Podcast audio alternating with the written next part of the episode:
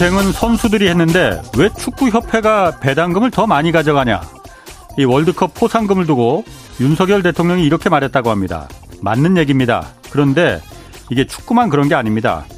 세계 10위권의 경제 규모를 자랑하는 대한민국의 하청 노동자들에겐 늘상 지금 벌어지고 있는 일입니다. 태안 화력발전소에서 숨진 김용균 씨나 지하철 구의역에서 숨진 19살 김군이나 모두 중간 용역업체에게 임금의 절반을 떼먹혔습니다. 얼마 전 두세 단계에 달하는 알선 업체들의 중간 착취를 없애달라고 파업을 벌였던 화물차 기사들, 또 대우조선 하청 노동자들 역시 마찬가지였습니다.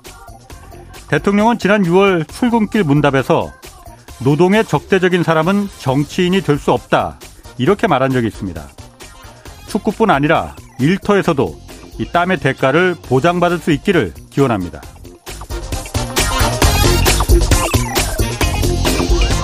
네, 경제와 정의를 다잡는 홍반장, 저는 KBS 기자 홍사원입니다. 홍사원의 경제쇼 출발하겠습니다. 유튜브 오늘도 함께 갑시다.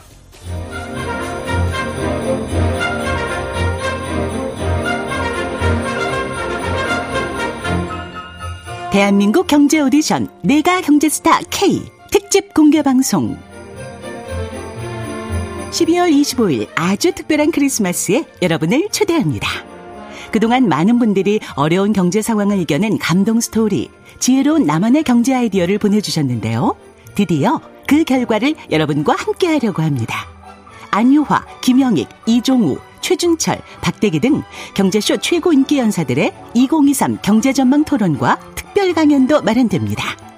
참여를 원하시는 분은 짧은 문자 50원, 긴 문자 100원의 정보 이용료가 되는 샵 9730으로 신청해 주시면 됩니다. 이 프로그램은 당신의 투자의 길을 춤추게 하는 새로운 투자 플랫폼 탱고픽에서 함께합니다.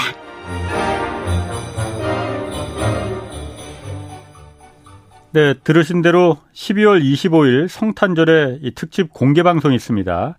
문자 보내주시면은 300분 어, 초청할 예정인데 짧은 문자 50원, 긴 문자 100원의 정보 이용료가 드는 973, 아, 샵 9730으로, 샵 9730으로 문자 보내주시면 됩니다. 근데 중요한 건 이 홍사원의 경제쇼 방송이 끝나기 전 이 5시까지 문자 보내주셔야 됩니다. 이 생방송 기간 동안만 말이죠.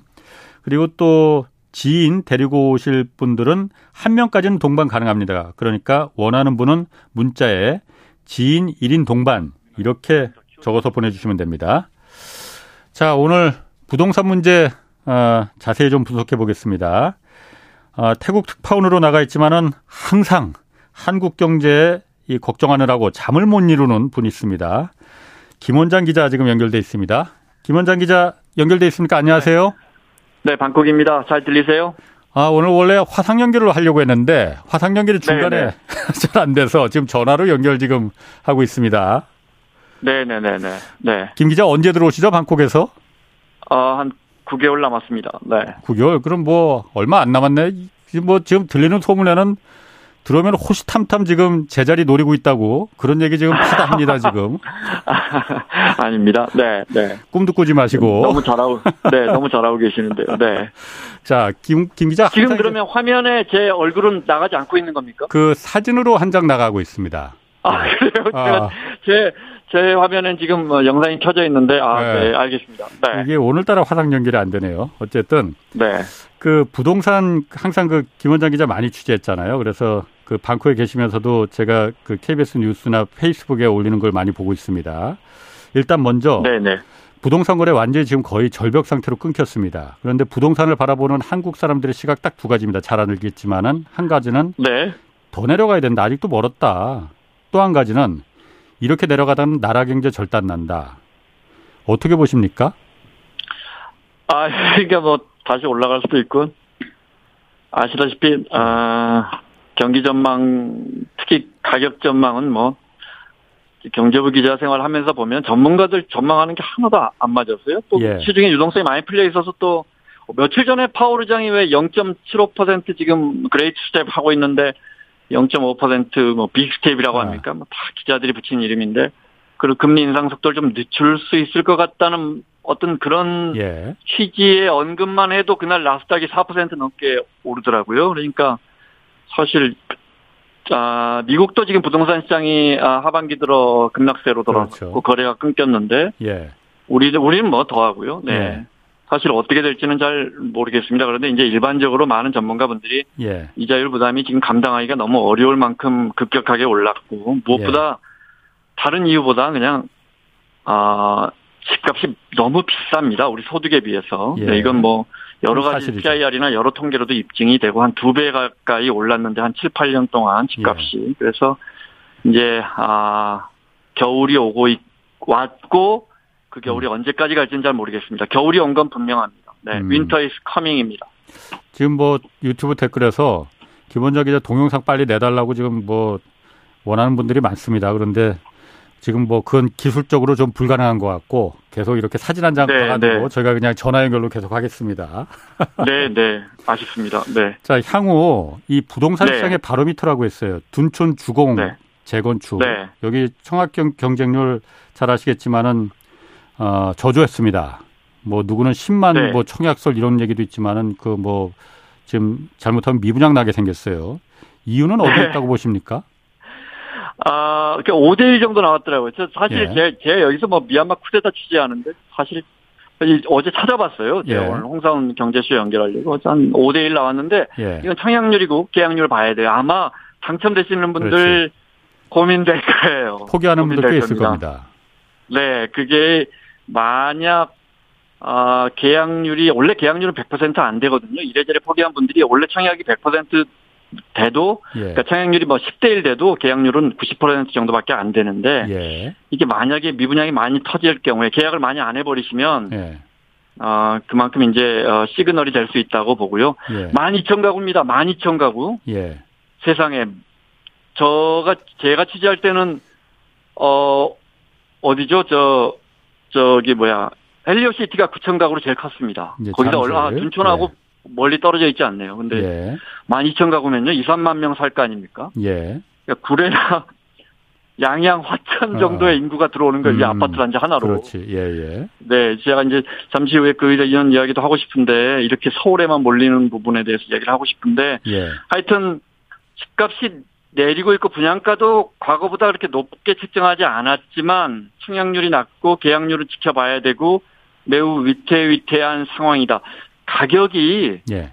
다른 데도 많이 내렸기 때문에 그렇게 매력적이지 않아요. 왜냐하면 여기 34평형이 한 16억 정도 되더라고요. 뭐 조합원 물량 따라 있고 일반 분양 네. 물량은 좀 싸지만 뭐, 저 층수가 안 좋겠죠. 근데 예. 음. 근데 그 여기서 차로 1, 20분만 가면 잠실의 대단지 엘리트라는 대단지 33평이 지금 19억, 25억, 6억 하다가 지금 19억까지 떨어졌으니까 3억 차이밖에 안 나요. 예. 어. 그러면 또 이제 거, 3억 더 주고 잠실 안으로 들어갈까? 어허. 뭐 이런 가격이 많이 내렸지만 썩 매력적이지는 않다 상황이. 예. 이렇게 가격이라는 게 무서운 겁니다. 아, 네. 그래서 청약 경쟁률이 이렇게 저조했, 뭐 생각보다는 저조했다 이렇게 볼 수 있겠군요. 그 전반적으로 다 떨어지고 있으니까. 아, 아까 말씀하시고 네. 싶었다고 했던 거, 예. 아까 말씀하시고 싶었다고 거 있잖아요. 서울에 이렇게 뭐 그 많이 몰리는 이유 뭐 그걸 말씀하시고 싶다고 하셨잖아요. 뭐 말, 말씀하고 싶은 거 말씀하시죠 뭐. 어. 그, 아, 아니, 이제 그거는, 예. 어, 아유, 드리고 싶은 말씀이 너무 많은데, 아, 일단 그 용적률 완화해주고, 층고 제한 해제해주고, 그런 부분에서 제가 말씀을 드리죠. 중요한 거는 예. 집이라는 게 네. 참 특이합니다. 아, 1억짜리인데 사람들이 전부 사겠다고 하면 2억에도 사지만, 예.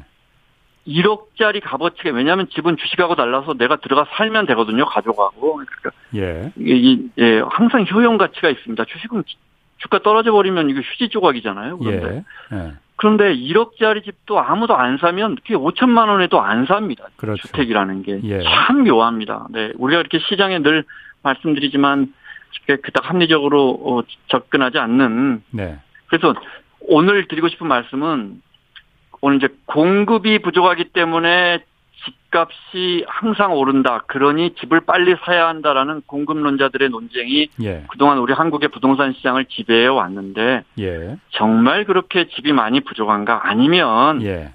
인간의 마음, 예. 대중의 어떤 집에 대한 어떤 집단 심리 예. 이게 우리는 유독 강한데 여기에 어떤 특정한 영향력이 미쳐져서 이것 때문에 오르고 내리고 하는데 공급은 그 다음 문제인데 예. 너무 공급 문제가 과장된 거 아닌가 예. 이 말씀 꼭 드리고 싶습니다. 그러니까 제가 저도 참 이게 이해를 제가 과문해서 그런지 이해를 못 하겠는 게 작년까지만 해도 뭐 그렇게 집값이 미치는 이유가 주택 공급이 부족해서 그런 거니 이거 지금이라도 주택 공급 확대 정책 빨리 해야 된다, 빨리 지어야 된다라고 했는데 네.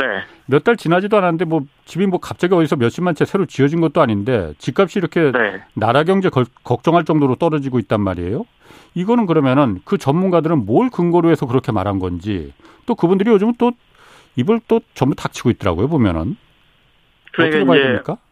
아, 정확한 수치도 이제 또 네. 설명을 드릴 텐데 예, 집값이 제일 쌉니다. 예, 오늘 제일 쌉니다. 예, 빨리 사야 합니다. 네. 이렇게 말하면 집이 없는 분들, 중산층이나 서민들은 마음이 급해지고. 예, 근데 그 주장을 하는 분들이 예, 교수나 어디 연구소의 학자분들이 네.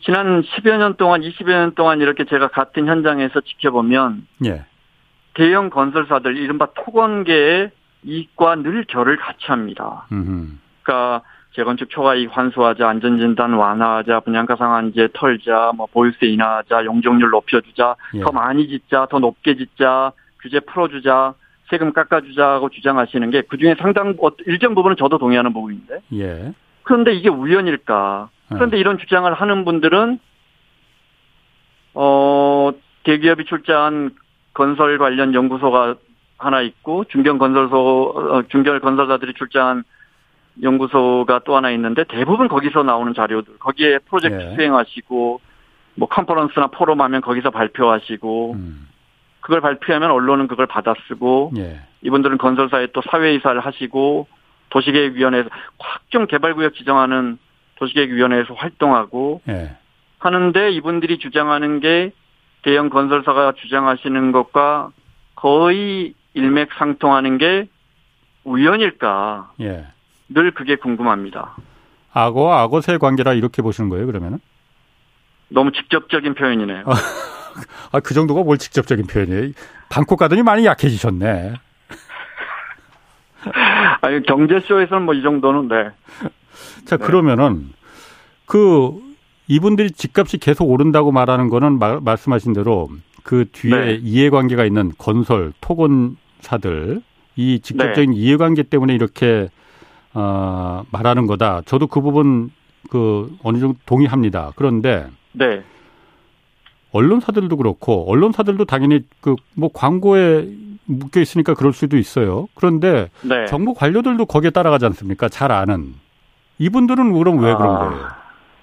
그러니까 우리가 가격이 어디가 적정한지 모르고 예, 지난 정부 아 정부는 집값이 오르면 두 가지 선택밖에 없습니다. 공급을 늘리던가 수요를 억제하던가. 지난 예. 정부는 아시다시피 후자 수요를 예. 억제하는데 방점을 찍고 예. 오만 여러 가지 아, 예. 규제책을 내놨지요. 예. 그런데 그런데 이제 제가 말씀드린 이런 전문가분들의 또 언론이 가세하면서 예. 서울 아파트 영영 못 살라 뭐 예. 그때 집 청약하지 않은 김 과장의 눈물 이런 기사들이 나오면서 예. 집은 빨리 사야 하는 것, 안 예. 사면 손해 보는 것 이게 굳어지는 거죠. 예. 그러면서 정부가 했던 수요 억제 정책은 어 거의 다 효력이 떨어졌고요. 사람들은 전부 다 집을 사기 위해서 달렸고요. 우리 예. 국민들은 지난 2014년 하반기부터 지금까지요. 네. 네.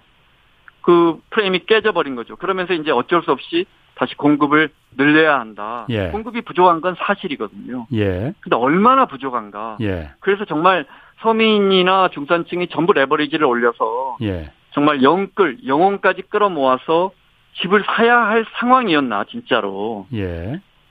이게 예를 들어, 오늘 아- 아파트 값은 오늘이 제일 싸다, 이런, 진- 작년 8월, 7월에 이런 기사가 정말 많이 나왔습니다. 예. 정말 그때가 싸, 쌌습니까? 작년 12월 31일 날 우리가 제일 많이 보는 경제신문에 예. 부동산 전문가 121명 인터뷰했는데, 예. 77%가 집값 계속 오를 음. 것이다, 이렇게 전망했습니다. 예. 음. 집값 계속 오릅니까? 지금 뭐 그때에 그러니까- 비해서 훨씬 폭락했죠, 뭐. 네, 네. 네. 이제 와서 그때를 그때의 전망을 되돌아보는 건 어찌 보면 쉬운 일일지 모르겠습니다. 그런데 예. 항상 집값은 오르고 그래서 집을 사야 한다니요. 부동산 불패시나 불패시 언론이 갖다 만든 건데 아니 항상 이기는 게 어- 어디 있습니까? 독일이랑 저 브라질도 다 떨어졌잖아요. 이번에 월드컵에서. 다 예. 제가 출입하는 동안에도 두 번이나 집값이 폭락했고 예. 2007년 8년부터 시작된 건 음. 2014년까지 정말 긴 터널을 지났거든요. 정말 음. 긴 터널을 지났습니다.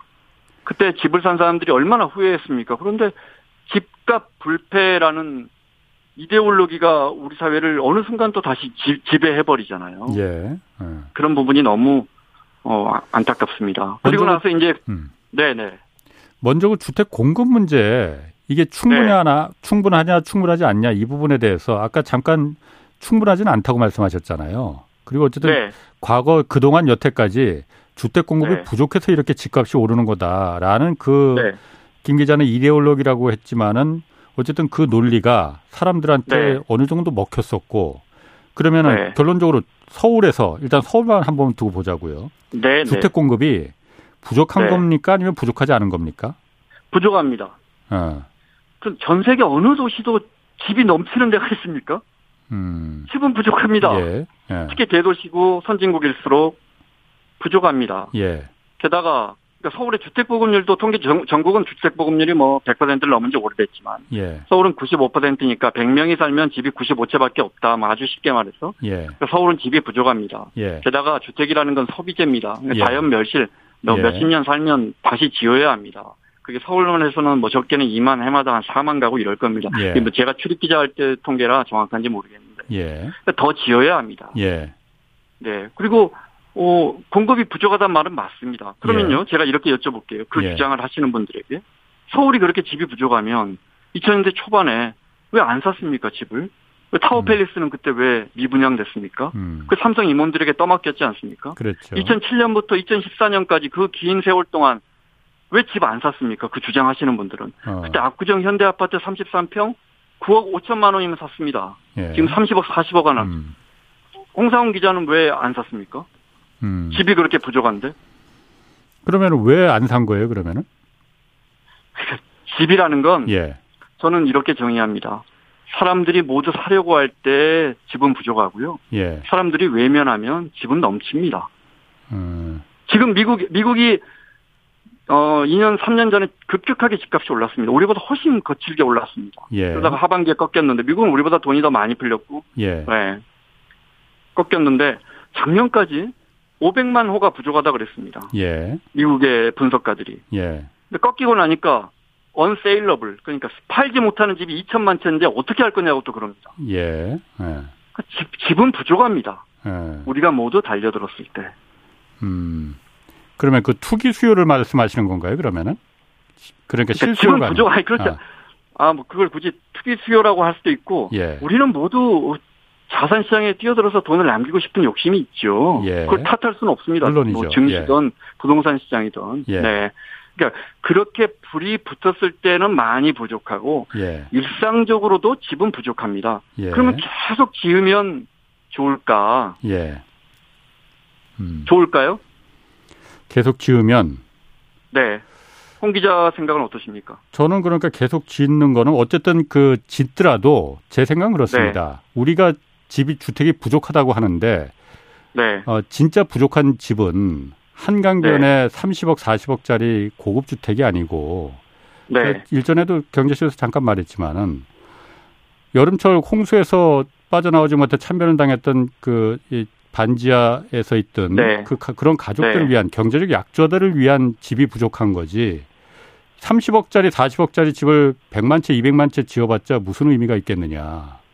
라는 네. 게제 생각이거든요. 그러니까 전국이 정부가 생각하는 주택 부족이라는 것과 실제 사회가 생각하는 주택 부족이라는 게 서로 어긋나 있는 거 아니냐라는 생각이 들거든요.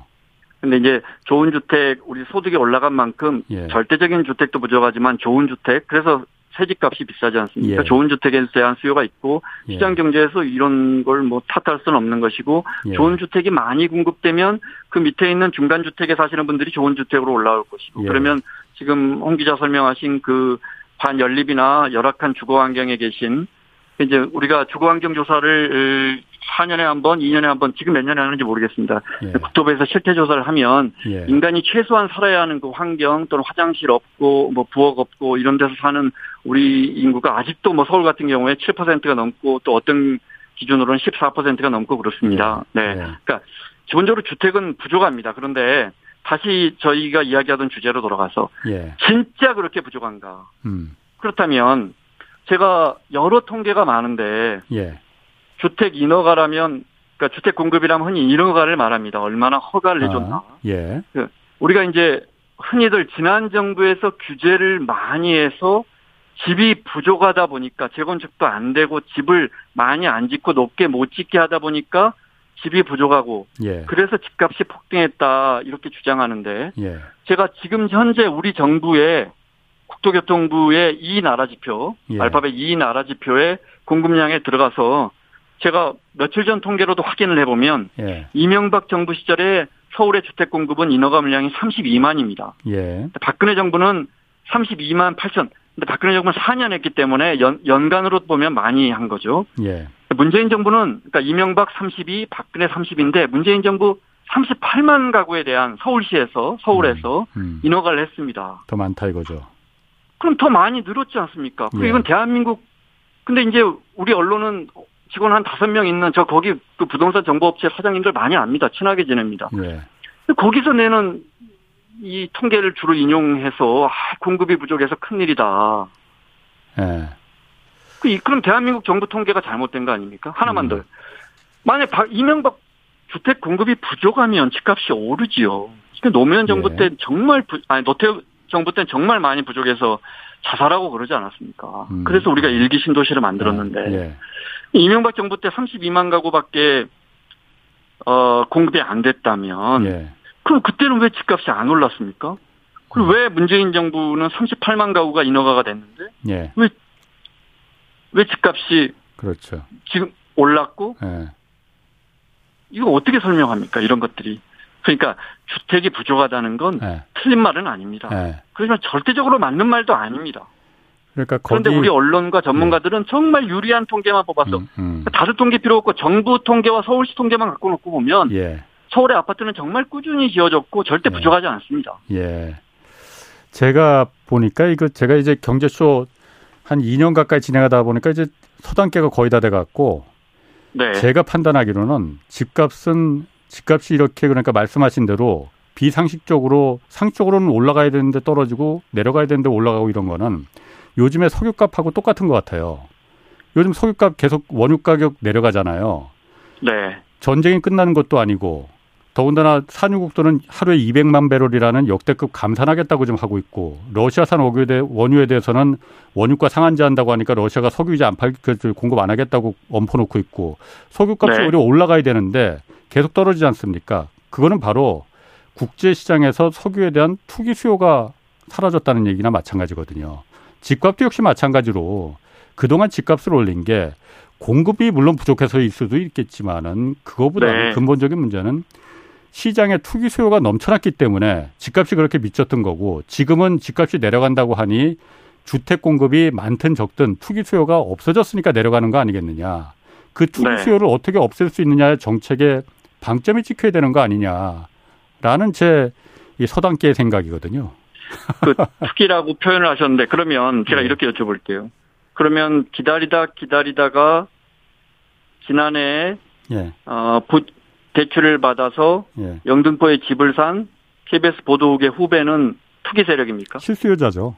그걸 투기 투기라고 말하는 사람 없습니다. 네. 그래서 저는 네. 음, 투기 세력도 있겠지만 예. 기본적으로 우리는 뭐가 가격이 올라가면 예. 같이 뛰어야 하는 존재입니다 시장에서. 그렇죠. 예. 인간은 시장 참여자들은 합리적으로 시장에 참여하려고 노력하지만 예. 썩 그렇게 합리적이지 않고 예. 가장 합리적이지 않을 때가 모든 군정이 한 방향으로 움직일 때입니다. 예. 그런데 어 정보력이 있거나 전문적인 지식이 있거나 기본에 기존에 여러 부동산을 갖고 있고 금융 자본을 자산을 갖고 계시는 분들은 예. 그런 걸 참여하기가 쉽고 이미 참여하고 계시죠. 그래서 그렇죠. 자산이 급등할 때는 먼저 네. 이익을 봅니다. 평가 네. 차익이든 그걸 팔아서 시세 차익을 보든지. 예. 그런데 서민이나 중산층은 쉽게 따라가지 못하고 계속 고민하고 고민하고 고민하고 하다가 예. 자산 거품이 치솟았을 때 일반적으로 뛰어들죠. 음. 네. 그래서 음. 이제 식은 다음에 예. 그 피해를 보는 게 일반적인 패턴이죠. 예. 네. 저는 그게 다 투기 세력 때문이라고 생각하지 않고 예. 그 표현하기 나름인데 음. 그러니까 시장에 참여하는 우리 마음이 다 그랬, 그런 거예요. 우리나라만 그런 거 아니고 음. 또 지난 비단 몇십 년 동안만 그런 게 아니고 예를 들어 1700년도에 뭐, 뭐, 무슨 뭐, 동해, 남해 주식회사에 신주 발행한다 그러면 런던, 400년 전에 런던의 마차길로 런던 시내 중심가가 막혀버리니까요. 예. 그 사람들이 신주 발행의 개념을 알았겠습니까? 다만. 예. 우리는 누가 뭘로 돈을 벌었다 그러면, 예. 그러면 뛰어들어야 되는 존재입니다. 그렇죠. 네. 알겠습니다. 그런데 그것을 제가 오늘 드리고 싶은 말씀은, 예. 누가 부추겼냐는 거죠.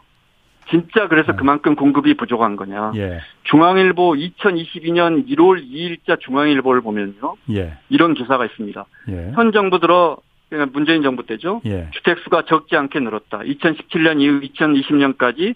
서울 주택 준공 물량이 연평균 8만 가구로 저는 아까 인허가를 말씀드렸는데 예. 물량도 적지 않다는 거예요. 아하, 예. 연평균 8만 가구로 예. 2011년에서 2016년 연평균 그러니까 그 전 정부 그 전 앞 정부 합쳐서 8보다 8% 가량 더 많다. 예. 같은 기간 아파트는 3만 2천여 가구에서 4만 4천 가구로 36% 공급이 늘었다. 예. 음. 자, 아파트가 부족하다면서요. 부족해요. 그런데 진짜 규제 때문에 또는 무슨 지난 정부의 정치적 성향 때문에 예. 아파트를 적게 지어서 부족한 거냐? 최소한 그건 아니라는 거죠. 음. 왜 부족한 것일까? 우리 모두가 아파트를 사겠다고 달려들어서 부족했던 거죠. 예. 그러니까 부족했다. 그게 그게 허수가 있었다라는 거군요. 그러니까. 음. 그런데 그걸 부추기는 기사들을 안 보고 싶어도 방콕에서 계속 배운 게 도둑질이라고 계속 보게 됩니다. 그래서 예. 어, 제가 하나만 더 설명드려 제가 여기 지금 어. 한 10개 뽑아놨는데 예.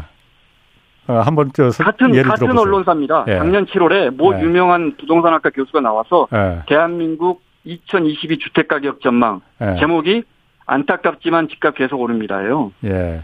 어. 그런데 이 똑같은 언론사에서 지난 11월 27일 날 뭐라고 썼냐면 예. 서울 아파트 평균 가격 7억대까지 하락. 네. 어떤 정책으로도 못 막아. 심지어 같은 기자가 쓴 기사입니다. 그러니까 이게 정말 기자가 대단한 멘탈을 아, 갖고 있는 어. 음, 기자분이신 거죠, 정말. 아 같은 아니, 기자가 썼어요. 불과? 어. 5개월, 아니, 불- 불과 작년에는 안타깝지만 집값 계속 오른다고 네. 해놓고, 이제는 어떤 정책으로도 못 막아. 예. 이렇게 말합니다. 그러게 참. 그러니까 그- 누가 부추겼냐는 거죠. 어. 그리고 이제 와서. 예. 언론이 하여튼 그 부추기는 거 그거 정말 이게 그러니까 언론에 대해서 징벌적 그 저희 그 손해배상 이런 거 어, 저는 그거 찬성해요. 아, 제가 언론에 있지만은 그 아, 그걸, 근데 그 법안, 뭐 다른 이야기로 흐르지만 그런 법안이 통과되면 예. 홍상훈 기자처럼 이렇게 현장에 고발 보도를 많이 하는 사람은 뭐 10개 잘 보도하고 하나가 틀리면 이제 징벌적으로 월급이 그래서 이제 그런 보도를 네. 주저하게 되는 그런 부작용은 있습니다. 제가 자. 이런 말씀 드리고 싶어요. 예. 어, 우리 언론이 뭐 자고 나면 1억, 뭐 반포에 네. 무슨 아파트 자고, 억, 억, 억 예, 예. 이렇게 기, 기사를 쓰지만 사실은 그 기사를 쓰는 우리 다른 어, 어, 경제신문이나 거기 기자분들 연봉은 1억에 턱없이 못 미칩니다. 1억이 그렇죠. 지금 예를 들어 아, 시흥, 김포 뭐 공급이 넘쳤던 곳 집값이 뭐 어, 어, 동탄 예. 뭐 무섭게 집값이 떨어지고 있는데 예. 그 2억 3억씩 떨어졌다고 흔히들 쉽게 말하지만 예. 1억이 얼마나 큰 돈입니까? 그럼요. 이런 예. 걸 모으기가 얼마나 힘듭니까? 사람 죽고 사는 돈입니다. 예. 예. 그런데 그걸 그렇게 부추겨서 이렇게 시장이 또 식고 나면 그 음. 뒤늦게 들어온 분들은 또 굉장한 손실을 음. 감당해야 할 텐데 이렇게 한번 겨울이 찾아오면 쉽게 풀리지 않습니다. 자산 시장이. 예. 네. 집값은 또 오르겠죠, 언젠가. 또 정부가 열어 오를 수 있는 정책 방향을 어. 방- 만들어내거든요. 이게 좀 화상 연결했으면 좋았는데 이게 김 원장 기자가 좀 얼굴 그 표정 보고 싶어하는 분들이 그 팬들이 많은데 좀 오늘 제가 여기 안타깝습니다. 저- 아, 메모에 예.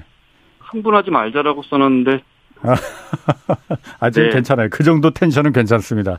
자, 좀 본격적으로 지금 그 현실적인 문제로 좀 들어가 보기 전에 저희가 그, 네. 어, 그 12월 25일 날 성탄절에 특집 공개 방송이 있다는 거 이거 다시 한번 좀 고지 드릴게요. 짧은 문자 50원, 긴 문자 100원 정보 이용료가 드는 샵 9730으로 문자 보내주시면은 저희가 300분 초청할 예정입니다.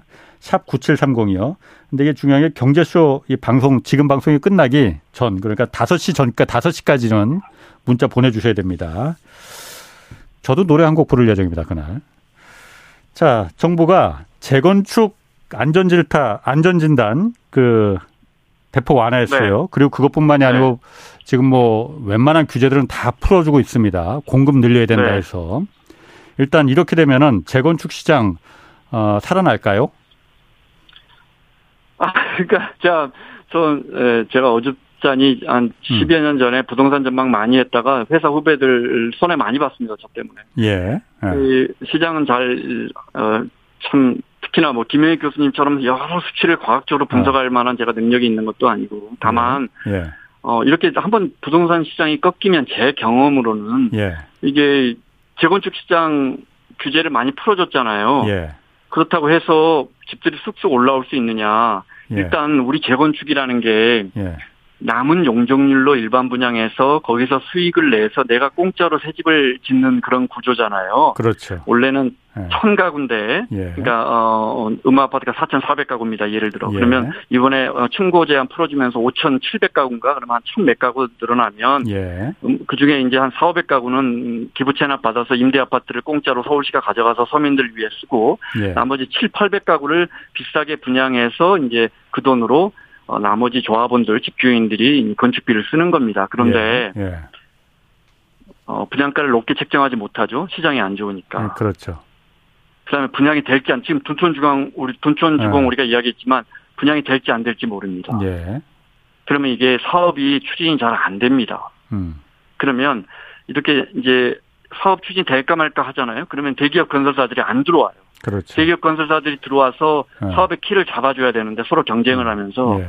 그리고 기존에 있던 시공사들도 이게 3년 4년 버티면 계속 매몰 비용이 들어가기 때문에 이제 빠져나가려고 합니다. 분양도 예. 안 되고 돈도 안 되겠다 싶으면. 예.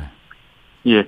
그렇게 되면 이제 분양가는 점점 나가지고 그러면 이제 예. 조합이 조합이 삐걱거립니다. 그렇죠. 그럼 이제 예. 어떤 조합원들 중에 이제 부회장님은 예. 좀 기다렸다가 하자 그러고 어, 저 회장님하고 저 회장님 친구분들은 또 지금 분양하자고 해 싸우다 겨우 또 소송 갑니다. 조합 임원 몰아내고. 어. 저는 정말 무수히 봤습니다. 이래서. 예. 지금 음마 아파트 50층 올려준다는데 음마가 30평이 있고 34평이 있을 겁니다. 그런데 예. 30평형이 25억, 26억 찍었던데 지금 18억까지 떨어졌거든요. 예. 그러니까 예. 서울시에서 오세훈 시장이 이렇게 조건 좋게 해주겠다는데도 지금 집값이 떨어지잖아요. 예. 이게 무슨 말이냐? 안전진단 아니죠. 뭐 이런 규제 완화 풀어도 예. 재건축 시장이 예. 쉽게 살아나기는 어렵다. 이걸 반증하는 겁니다. 쉽게 풀어나기, 아, 저, 살아나기 힘들다. 살아나기는 어렵다. 네. 지금 용, 아, 까 음마도 얘기하셨지만은, 여기가 네. 50층, 이제 층고를 높여주는 것도 높여주는 거지만, 용적률도 지금, 그, 뭐, 대폭 높여주는 거로, 완화하는 거로. 대폭 높여주지는 않을 겁니다. 아. 용적률도 그러니까 높여주겠다. 아. 지난 총선 때 제 기억으로는 민주당 송영길 시장이 500%인가 맞춰주겠다고 해서 음마가 지금 어, 3종이니까 200, 한 20, 30 정도, 예. 230 정도 쓰고 있을 텐데, 그거 예. 서비스 많이 받아봤지, 240, 250. 예. 그러니까 실제로 늘어나는, 음, 가구 수가 거의 없는데, 예. 송영길 시장이 500%로 맞춰주겠다고 해서 저는 정말 예. 몰라서 저러는 건지, 알면서 저러는 건지 깜짝 놀랐는데, 예. 네. 어, 그, 높이 올려주면 예. 좋죠. 예. 좋지 않습니까? 아파트 그렇지. 높게 지으면 뭐가 나쁩니까? 어. 뭐 나쁠 건 없어요. 나, 나쁠 게 뭐가 있습니까? 예. 기술력이 돼서 높게 올리면 예. 쾌적해지고 예. 50층까지 허용하면 일단 동간에 띄엄띄엄 아파트를 예. 지을 수가 있습니다. 예. 예를 들어 삼성동 아이파크가 건폐율이 9%인가 그렇습니다. 예. 그게 무슨 말이냐면 100평에 그 아파트가 차지하는 공간은 9평밖에 안 되는 겁니다. 9%밖에. 예. 그러니까 얼마나 쾌적합니까? 예. 음. 그러니까 대치 음마도 잠실 5단지인가요? 또 예. 대치 미도도 다 50층까지 허용해 줄 것 같은데 지금 목동도 그렇고. 예.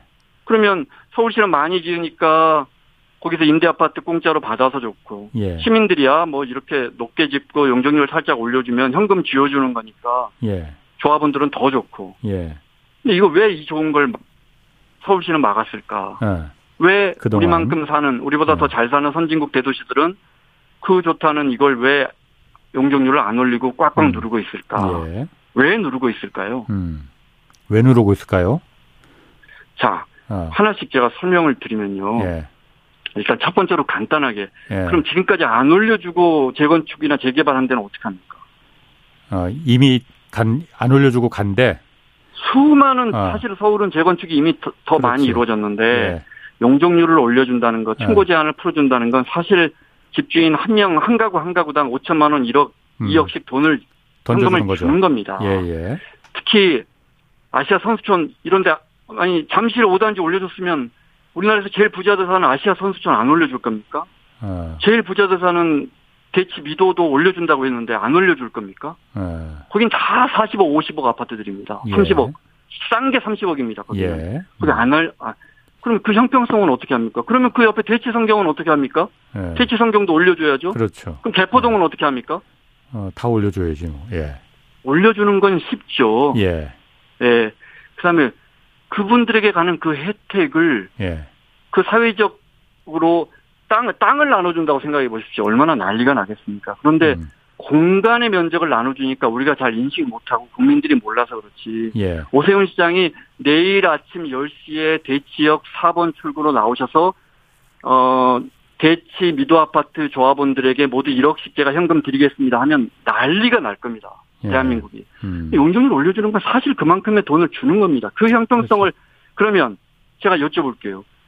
그러면 천원의 아파트는 왜 안 올려줍니까? 그럼 명지대 앞에 있는 아파트는 왜 안 올려줍니까? 음. 그러면 왜 서울역 앞에 있는 연립주택은 4층인데 7층으로 안 올려줍니까? 음. 이거 어떻게 할 겁니까? 더 큰 문제는 예. 어쨌든 어쨌든 좋은 주거 여건으로 만들려면 층수 올라가는 건 저는 음, 일부분 찬성합니다. 그래서 예. 어느 쪽은 좀 높게 올라가고 어느 쪽은 예. 좀 낮게 짓고 예. 이렇게 해서 도시 미관을 해치지 않은 쪽에서 예. 에너지를 크게 쓰지 않은 쪽에서 가급적 우리 멋있게 도시를 만들어야죠. 예. 그런데 자꾸 이렇게 높게 더 많이 더 많이 많이 왜냐 집이 부족하니까 서울에만 서울에만 서울에만 집을 올려주면 예. 특히 강남 중심으로 올려주면 예. 그러면 이제 평택엔 누가 살고 시흥엔 누가 살고 파주엔 누가 살고 그러면 제가 아까 둔촌 주공이 12,000가구니까 한 2, 3만 명 정도가 최소 입주하는데 이 군단이 진짜 화천이나 청송 정도에 구례 정 구례가 2만 5천인가 그럴 겁니다. 예. 거기 인구가 다 올라올 건데 예. 아니 서울에 있던지 그러면 어디서 나머지 지역 지방은 음. 누가 채웁니까? 여기 방콕에서 갑니까? 어, 프롬펜에서 갑니까? 아디사 음. 뭐 어디서 갑니까? 음. 그러니까 이런 것들을 알기 때문에 예. 선진국은 그렇게 집값이 폭등해도 마드리드든 오사카든 뉴욕이든 아, 뉴욕은 용적률을 뭐 3,000%까지 올려주는 곳이라 예. 그 용적률을 주고 있는 것이죠. 제가 아, 말씀드린 건 예. 높게 올려서는 안 된다 이 말이 아니고 예. 무턱대고 높게 올리는 게 선이 아니라는 거죠. 예. 그 부분은 저도 동의합니다. 용적률을 용적률을 크게 네. 그러니까 우리는 다들 그 딱그 그 낡은 구주택을 갖고 있는 사람들이 각 하늘에서 뚝 떨어진 그냥 첨부의 네. 재산권 내 권리라고 생각하거든요. 근데 그거 용적률이란 건 사실 공공재거든요. 용적률 높여주는 거 좋습니다. 그런데 정부에서 그 용, 공공이 용적률을 높여주는 거는 문제가 그 용적률이 올라감으로 인해서 해는 얻는 재산적인 그 혜택을 온전히 100%다 개인에게 민간에게 몰아주는 거잖아요. 그래서 이제 공공이 서울시나 예. 이런 데서 어 그러면 너희 이만큼 해줬으니까 제일 앞에 한강 쪽 땅은 우리가 공원 용지로 쓸 거야. 예. 그다음에 여기 학교 용지는 2,000평 있었는데 음. 이거 우리 3,000평 떼줘. 예. 대신에 너희 50평까 50층까지 올려주고 대신에 1,200가구 더 짓게 해줄게. 예. 뭐 여의도 같은 데는 지금 뭐 준상업 지역까지 올려주니까요. 예. 어 여의도 시범 아파트 이런 건 이제 진짜 높게 올라갈 거고 거긴 지금 용적률이 정말 낮아요. 160% 170%인데 예. 500% 올려준단 말은 내가 어 예를 들어 150 10% 용적률을 쓰는 거기 지금 1조인가 2조인가 그럴 겁니다. 예.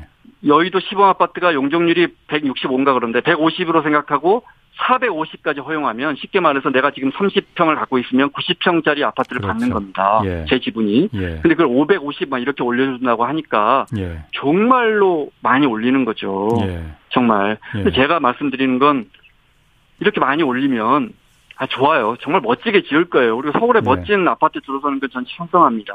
음. 근데 그게 절대선이 아니라는 거죠. 일단 강남은 특히나 너무 과밀한데 뭐 상계도 마찬가지고 도봉 노원도 마찬가지인데 그걸 더 높게 지으면 하수, 상수, 전력, 교육, 공원, 쉽게 뭐, 저, 뭐 종교 부지까지, 예. 교회 부지까지 다 부족해지는 겁니다. 예. 그, 그러니까 잡고 있는 거예요. 그렇게 좋은지 알면서. 예, 그러니까 예. 우리가 신중하게 풀어주더라도 신중하게 풀어줘야지. 예. 야 집이 부족하니까 무조건 높게 짓자. 이게 무슨 공산주의냐? 왜 남의 집 우리 집을 높게 짓는 걸 너가 막고 있니? 예. 이런 주장은 잘못된 겁니다. 음. 그래서 지금 어쨌든 용적률을 높여주는 거, 그 사실 네. 지난 정부에서도 이, 이게 그 시도가 됐었단 말이에요. 물론 네. 그때는 이제 지금은 완전히 그 지금 정부는 이제 민간 주도로 이제 재건축 재개발도 다 가는 거로 방향을 정했지만은 네. 아, 지난 정부에서는 민간한테 이걸 용적률을 다 높여주고 500%까지 높여준다고 했거든요. 그러면은 너무 민간에게 과도한 불로소득이 돌아가니 이거를 네. 높여주는 대신에 공공이 주도해서 그러니까 시행을 공공이 맡아서 대신 그 늘어나는 주택의 절반을 공공 임대로다가 어 일종의 기부 체납을 받자. 그러면 네. 용적률 높아가면 어쨌든 그 부분에서 일정 부분은 옛날에는 100이면 100이라는 이득이 다 갔지만은 한 50만 갖고 네. 가라. 나머지 50은 공공이 환수하겠다. 그렇습니다. 네. 공공, 공공 주도의 그런 재건축 그, 그 개발 방식 이런 네. 부분으로 가면은 이런 부분으로 가면은 어 일단 그거는 왜 실패했을까요? 과거 정 지난 정부의 그 공공 주도 재개발 재건축 방식은 어, 근데 그게 예. 참 쉽지 않습니다. 예, 그 집을 갖고 계신 분들은 예, 그게 이제 30년 동안 그 집에 애착이 있으시기 때문에 예. 그때는 1억에 5천만 원의 분양을 받았어도 예, 30년 동안 그래서 그게 20억, 30억이 됐는데 예, 그게 이게 용적률을 더 올려주면 이게 40억이 되거든요. 그렇죠.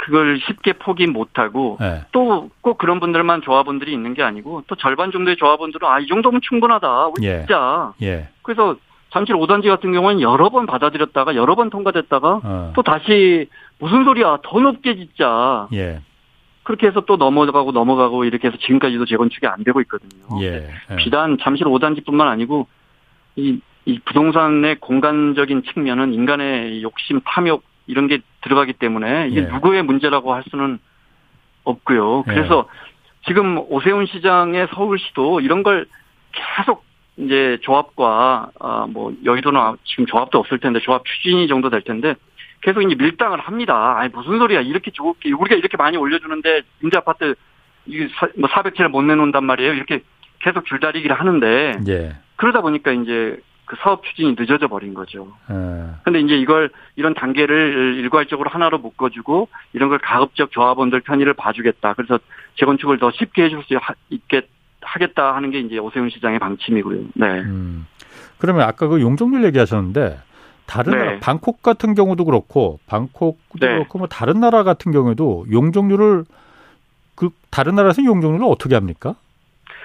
그냥 줘요 뭐 우리나라처럼? 각 나라마다 못하지만 네. 예를 들어 어 그리고 수평 비교가 어렵습니다. 예를 네. 들어 바르셀로나 같은 나라가 오면 정말 모든 도시가 뭐 거기 빌딩 하나 음. 짓기가 어렵게 돼 있죠. 워낙에 예. 수백 년 된 런던도 마찬가지고 예. 우리가 우리 GDP가 지금 스페인 정도 되니까 야 바- 바르셀로나도 한층도 안 올리는데 우리도 뭐 올려 하기엔 우리는 사실 예전 것을 많이 갖고 있지 않습니다. 예. 그래서 예. 어, 그 수평 비교는 어렵지만 예. 마음껏 올라가는 도시는 정말 후진국밖에는 없습니다. 어, 마음껏 네, 올라가는 아니면 도시는 상하이나 후진국밖에. 뉴욕 같은 예. 예. 심지어 미국 같은 나라도 LA나 샌프란시스코의 그 바닷가에 예를 들어 고층 건물 절대 허용한 주택가 절대 3층 이상 못 짓습니다. 4층 예. 이상. 예. 왜냐하면 경관을 해치니까 예. 집값이 그렇게 올라가도 버티거든요. 예. 근데 그리고 이제 기본적으로 선진국은 집을 잘 허물고 새로 짓지 않습니다. 영국은 공동주택 수명이 120년인가 그럼 미국 예, 71년, 예. 예, 예. 일본 일본 제가 기억 기억이 안 납니다. 우리 우리가 우리가 29년입니다. 우리는 음. 29년마다 집을 때려 부셔가지고 아. 다시 지어야 합니다. 진짜 무너져 위험하기 때문에 짓는 겁니까? 아니면 농정률 더 받아서 공짜로 새 집을 받을 수 있으니까 그래서 서둘러 또 새로 짓는 겁니까? 음. 자, 짓는 것도 좋고 올려주는 것도 좋은데 그럼 나머지 국민들은 어떻게 합니까? 예. 다 서울로 서울 사람들은 다 강남에 살고 싶어 하는데 예. 제가 이- 그러면 제가 오세훈 시장이나 용정 저 원희룡 장관님께 이런 걸 여쭤보고 싶어요. 일기 신도시 용적률 어떻게 할 겁니까? 그렇지. 지금 분당과 일산은 굉장히 어. 저밀도로 150에서 200. 그 웬만큼 올려줘서는 그 주민들 성에 안 찰 겁니다. 예. 그러면 그 공급이 엄청나게 늘어날 겁니다. 예. 주택 공급 늘어나면 좋습니다.